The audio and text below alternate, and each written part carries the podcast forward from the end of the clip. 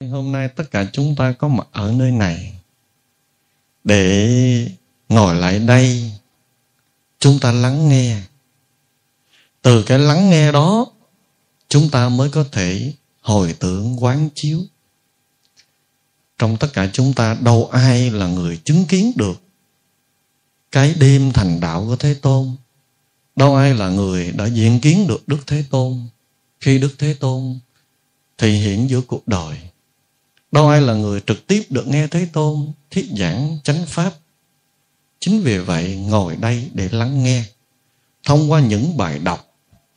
Bài đọc lời phi lộ của thầy MC, bài đọc diễn văn khai mạc của thầy Phương Trượng và rồi bài đọc lời khấn nguyện của thầy Chứng Minh, bài hát ca ngợi về Đức Phật của Phật tử Mỹ Hoa rồi những phút giây chúng ta ngồi bình tâm để quán niệm về nơi cõi bồ đề thiên bình tâm để chúng ta tưởng tượng ra Đức Thế Tôn trong đêm thành đạo. Tất cả những điều đó nó trở thành những dấu ấn linh thiêng. Sự linh thiêng này không phải là sự linh thiêng với người khác, mà linh thiêng với chúng ta. Bởi nếu như có quán chiếu, chúng ta làm chấn động được nội tâm của mình chúng ta hình dung ra được dẫu rằng không rõ ràng, không thực tế, nhưng chúng ta hình dung ra được hình ảnh của một đức phật, của bậc thầy vĩ đại, của người cha tôn kính của chúng ta. Ngài ngồi ở nơi đó, tĩnh mặt, trầm hùng. Và sau đó, ngài từ từ mở đôi mắt của mình lên. Đôi mắt này mở lên cũng là bừng khai thể giác từ cội bồ đề thiên đó, ngài đã đứng lên. Từ đó, bước chân của ngài đã vân du tất cả mọi miền đất nước ấn độ để đem tiếng nói chánh pháp, tiếng nói chuyển tải nguồn tệ giác, chuyển tải tình thương đến cho mọi người. Để làm gì? Để cho mọi người thay đổi chính mình. Thay đổi chính mình là để sống tỉnh thức, sống thương yêu hơn, sống có nguồn an lạc hơn. Đó là vấn đề mà chúng ta cần phải nhìn nhận cho rõ. Đức phật thành đạo không phải để thành cho bản thân, ngài không thành cho cá nhân mình. Ngài thành đạo là thành cho chúng sinh. Vì chúng sinh mà thành đạo. Thành phật không phải là tìm một cảnh giới an bình, yên vui để rồi nhập vào trong ấy. Thành phật không phải là để quay lưng chối bỏ với cuộc đời, mà thành phật là vì chúng sinh mà thành. Chính vì vậy, con đã từng thấy giọt nước mắt, xúc động của thầy phương trượng, chùa pháp hòa và chùa thanh hòa đã khóc khi đọc, khi nghe qua cái đoạn Đức Thế Tôn đến với cuộc đời là một con người bằng xương bằng thịt. Ngài vui những niềm vui của nhân thế, Ngài đau những nỗi đau của chúng sinh. Nghĩa là Đức Phật đến với cuộc đời không vì cá nhân mà tất cả là vì tình thương dành cho muôn loại chúng sinh và gần nhất là dành cho con người chúng ta. Bởi Ngài thấy chúng ta sống trong cuộc sống này chịu quá nhiều những đau khổ, quá nhiều những phiền muộn, quá nhiều những bất an. Chính vì Ngài không thể an lòng, không thể vào cảnh giới niết bàn để tịnh lạc một mình, rồi bỏ mặt cho cuộc đời, bỏ mặt cho chúng sinh nổi chìm trong biển khổ. Vì vậy mà Ngài thị hiện giữa cuộc đời từng dấu ấn của lúc đản sinh rồi vượt thành xuất gia. Trải qua những tháng năm khổ hạnh, rồi đến khi thành đạo với cõi bồ đề, cũng như sau đó là suốt 40 năm không hề dừng nghỉ để giáo hóa chúng sinh.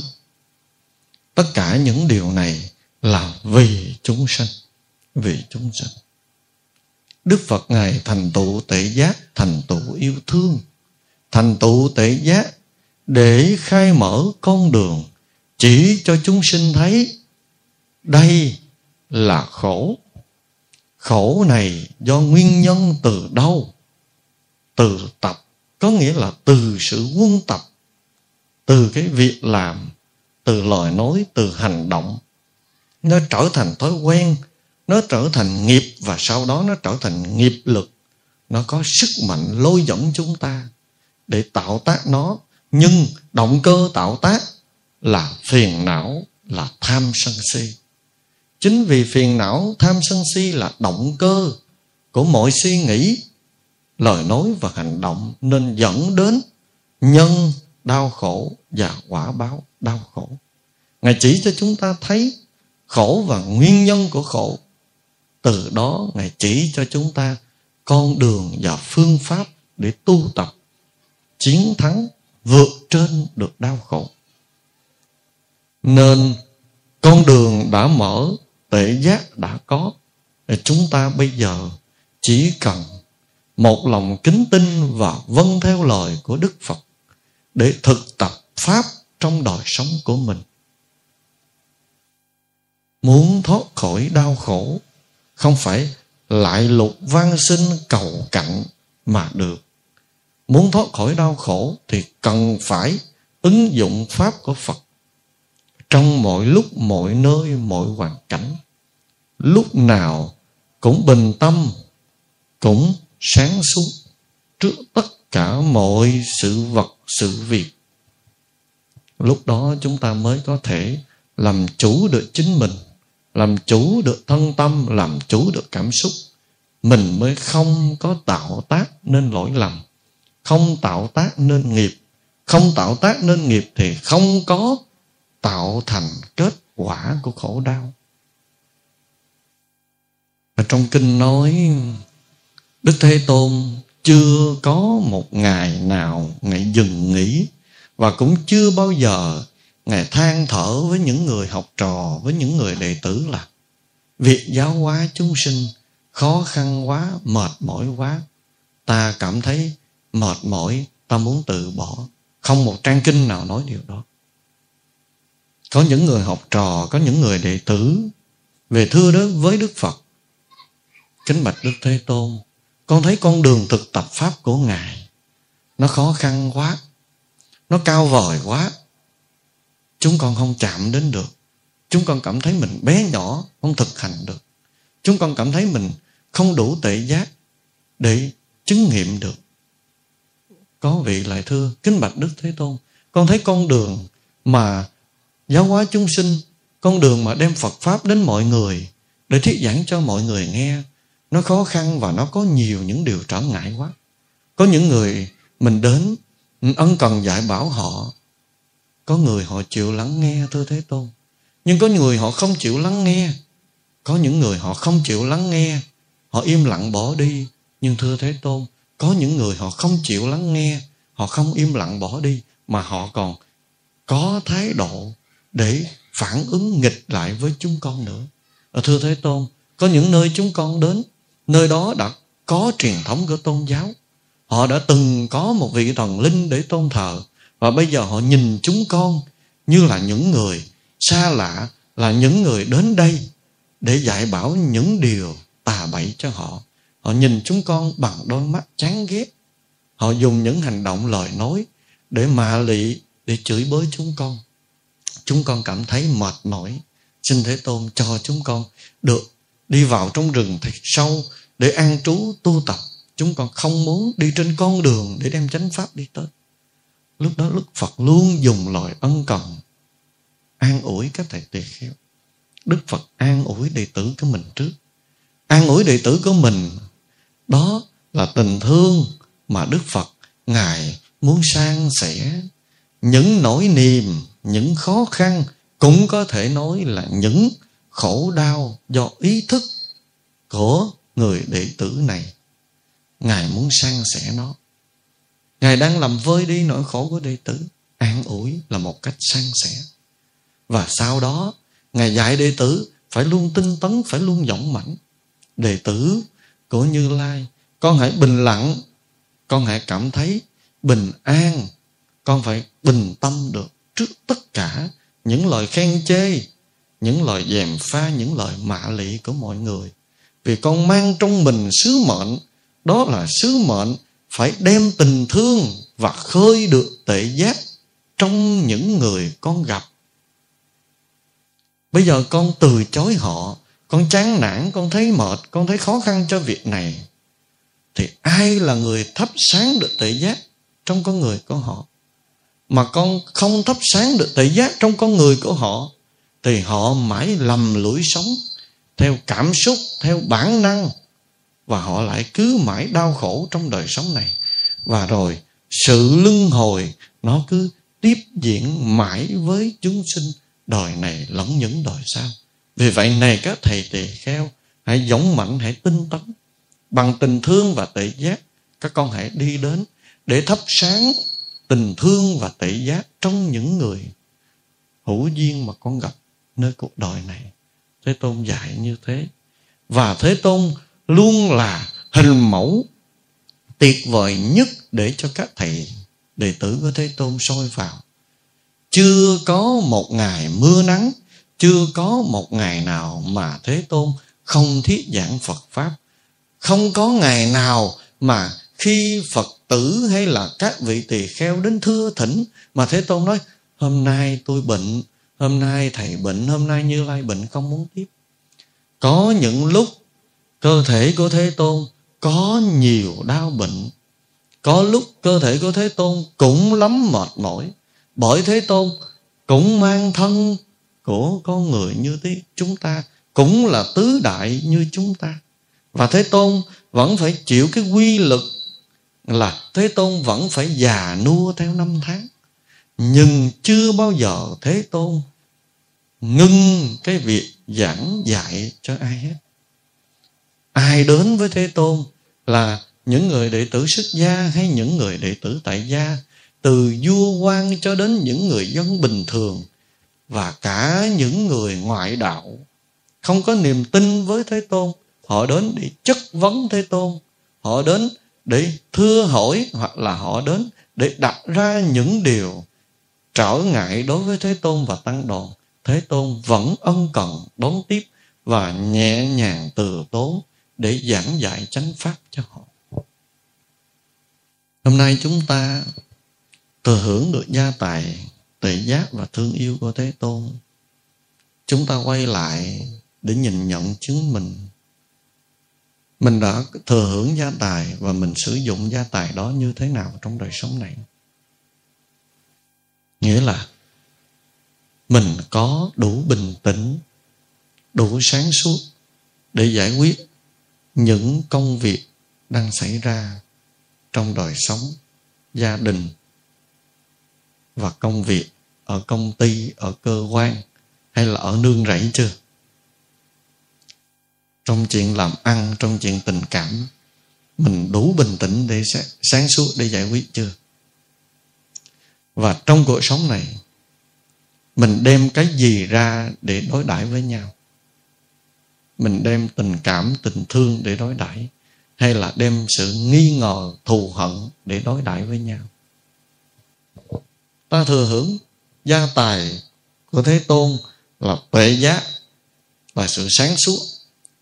Gia tài tình thương, đó là đạo đức, nhân cách sống. Nhưng chúng ta đã đem cái gia tài này để làm tươi mới thân tâm của mình và làm niềm vui cho người khác. Hay là chúng ta không thừa hưởng gia tài, chối bỏ gia tài, và chúng ta đi ngược lại là chúng ta hủy hoại gia tài của thế tôn để lại, bằng cách là mình hủy hoại đi tệ giác và tình thương của mình.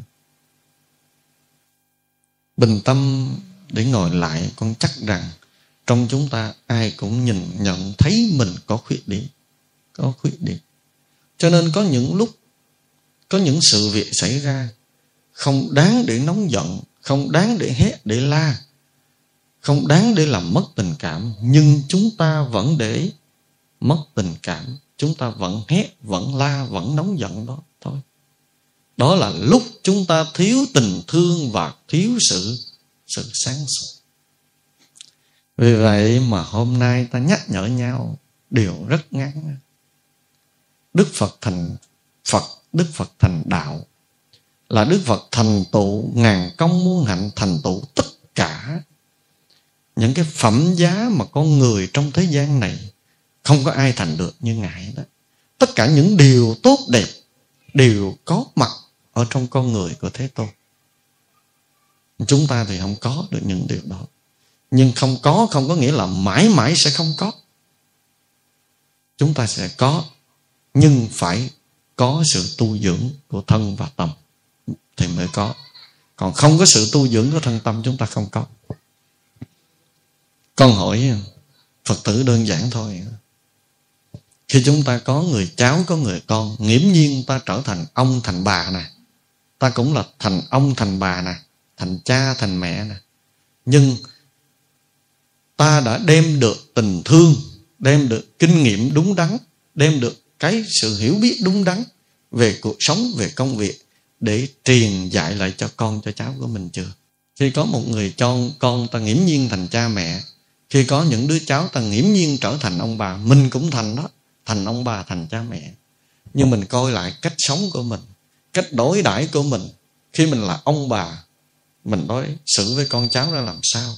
Khi mình là bố mẹ, thì tâm tình mình dành cho những đứa con của mình như thế nào? Nó quan trọng lắm đấy. Khi đức phật thành phật thì là thành tựu tệ giác và thương yêu. Ngài đối đãi với tất cả mọi người đều bình đẳng bằng một tình thương lớn. Bằng tình thương lớn. Và muốn đem tất cả những gì ngài có bằng sự hiểu biết, bằng tệ giác, trao lại cho chúng sinh, trao lại cho đệ tử, trao lại cho những người có duyên gặp được ngài.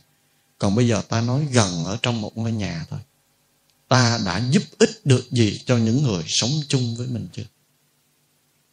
Rồi những người con, những người cháu, mình là con cháu trong nhà, cái tâm tình của mình, lòng hiếu thảo, lòng kính trọng của mình đã dành trọn vẹn, trọn đủ cho ông bà, cho bố mẹ của mình chưa? Đừng nói đi đâu xa. Ta chỉ nhìn ở trong ngôi nhà chúng ta đang sống thôi coi lại mình. Coi lại mình.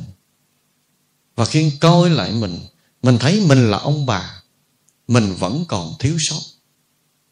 Trong cái cách dạy bảo những đứa cháu, mình thấy mình là bố mẹ, nhưng vẫn còn khiếm khuyết trong cái chuyện dạy bảo những đứa con. Mình thấy mình là những đứa con vẫn chưa trọn được sự hiếu thảo đối với cha mẹ. Mình là những đứa cháu chưa trọn được lòng tôn kính đối với ông bà. Nhỏ như vậy thôi, ta thấy mình có khuyết điểm. Trong ngôi nhà, có người thân, người thương của mình. Mà mình còn đối đãi chưa thật sự tốt, thì làm sao bước chân ra ngoài xã hội? Cuộc sống cộng đồng này ta có thể đối đãi tốt được với mọi người. Cho nên con thưa với đại chúng, đêm hoa đăng, chúng ta về đây để tưởng nhớ để nghe và suy tư về cái sự kiện thành đạo của Đức Phật là để quay trở lại, nhìn nhận chính mình. Ta đã thành tựu được gì trong cuộc sống này? Sự thành tựu này con không nói đến công việc, mà con nói ở góc độ của tệ giác và đạo đức. Ta đã được gì trong cách ứng xử này? Có những đứa con, những đứa cháu bố mẹ hay ông bà nhắc một cái là nổi giận lên ngay. Có những đứa nó giận rồi nó tỏ thái độ, nó bỏ đi. Có những đứa nó giận, nó nó gân cổ lên, nó cãi lại, nó cự lại, có khi nó chửi lại nữa. Thiếu tệ giác, đó là ngu si. Thiếu tình thương à, đó là tội lỗi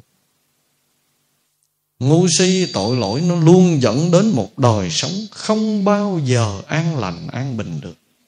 Chỉ có khổ đau, từ khổ đau đi đến khổ đau. Khổ đau đi đến khổ đau, rồi từ khổ đau cảnh giới này đi đến khổ đau của cảnh giới khác, không bao giờ chấm dứt được. May mắn cho chúng ta có được tình thương của đức phật, có được tuệ giác của đức phật để chúng ta thắp sáng lên tình thương và tệ giác của mình. Để không còn ngu si nữa. Phải phá vỡ sự ngu si đi. Để không còn tội lỗi nữa, nghĩa là phải sống đời đạo đức. Còn chỉ xin đại chúng, hai việc rất là nhỏ. Đó là làm sao đó, trong cuộc sống này phải luôn giữ được sự bình tĩnh trước những sự việc trước những hoàn cảnh mà nó không vừa ý mình, nó nghịch lòng mình đó, thì phải bình tĩnh, chớ vội làm, chớ vội hành động, chớ vội nói. Bình lặng, nhẹ nhàng thôi. Khi những điều nó xảy ra đó, lòng giận, lòng tức, lòng muốn nói cái gì đó để bộc phát cơn giận, để thỏa mãn cơn giận, thì phải hỏi lại chính mình rằng việc mình làm, lời mình nói có lợi ích hay không? Có đem lại được nụ cười cho người nghe cho kẻ đối diện hay không? Hỏi mình lại như vậy thôi. Nếu mà thấy lời mình nói việc mình chuẩn bị làm đây, nó không đem lại niềm vui và lợi ích cho người nghe, người đối diện thì tuyệt đối là cấm bản thân mình không được làm. Mình phải cấm mình chứ. Điều thứ hai đó, con thưa với đại chúng tình thương bây giờ mình phải thắp sáng lên trong đời sống này. Mình có nhiều khổ đau. Suy cho cùng, những khổ đau này có thể do bản thân, do hoàn cảnh, do con người ở bên ngoài đưa đến cho mình.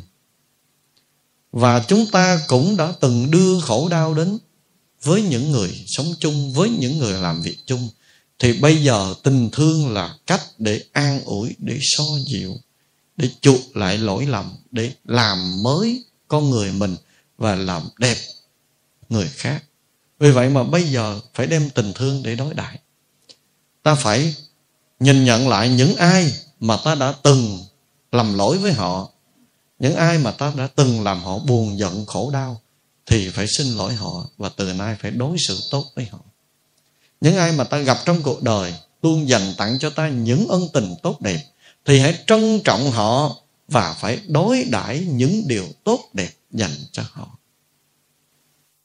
Hai việc đó thôi, bình tĩnh trước nghịch cảnh và đem tình thương để ứng dụng trong cuộc sống để đối đãi với mọi người. Hôm nay, trong cái đêm thiên để chúng ta ngồi, chúng ta chiêm nghiệm về ngày thành đạo của đức thế tôn, con có đôi điều để chia sẻ cùng với đại chúng con mong đại chúng nếu thấy những lời con nói, cái nào nó phù hợp, cái nào nó có thể áp dụng được, có lợi ích, xin đại chúng nên nhớ để áp dụng. Bởi vì tất cả chúng ta, những người con của đức phật, không cho phép mình sống khổ đau, không cho phép mình làm khổ đau đến người khác. Ta chỉ cho phép mình sống với những niềm vui, sống với an lạc và cho phép mình đem niềm vui và an lạc đến cho người khác. Đó là điều mà thế tôn mong muốn ở tất cả chúng ta, và con cũng mong muốn điều đó đến với đại chúng cũng như đến với bản thân con. Con xin cảm ơn đại chúng đã ngồi lắng nghe.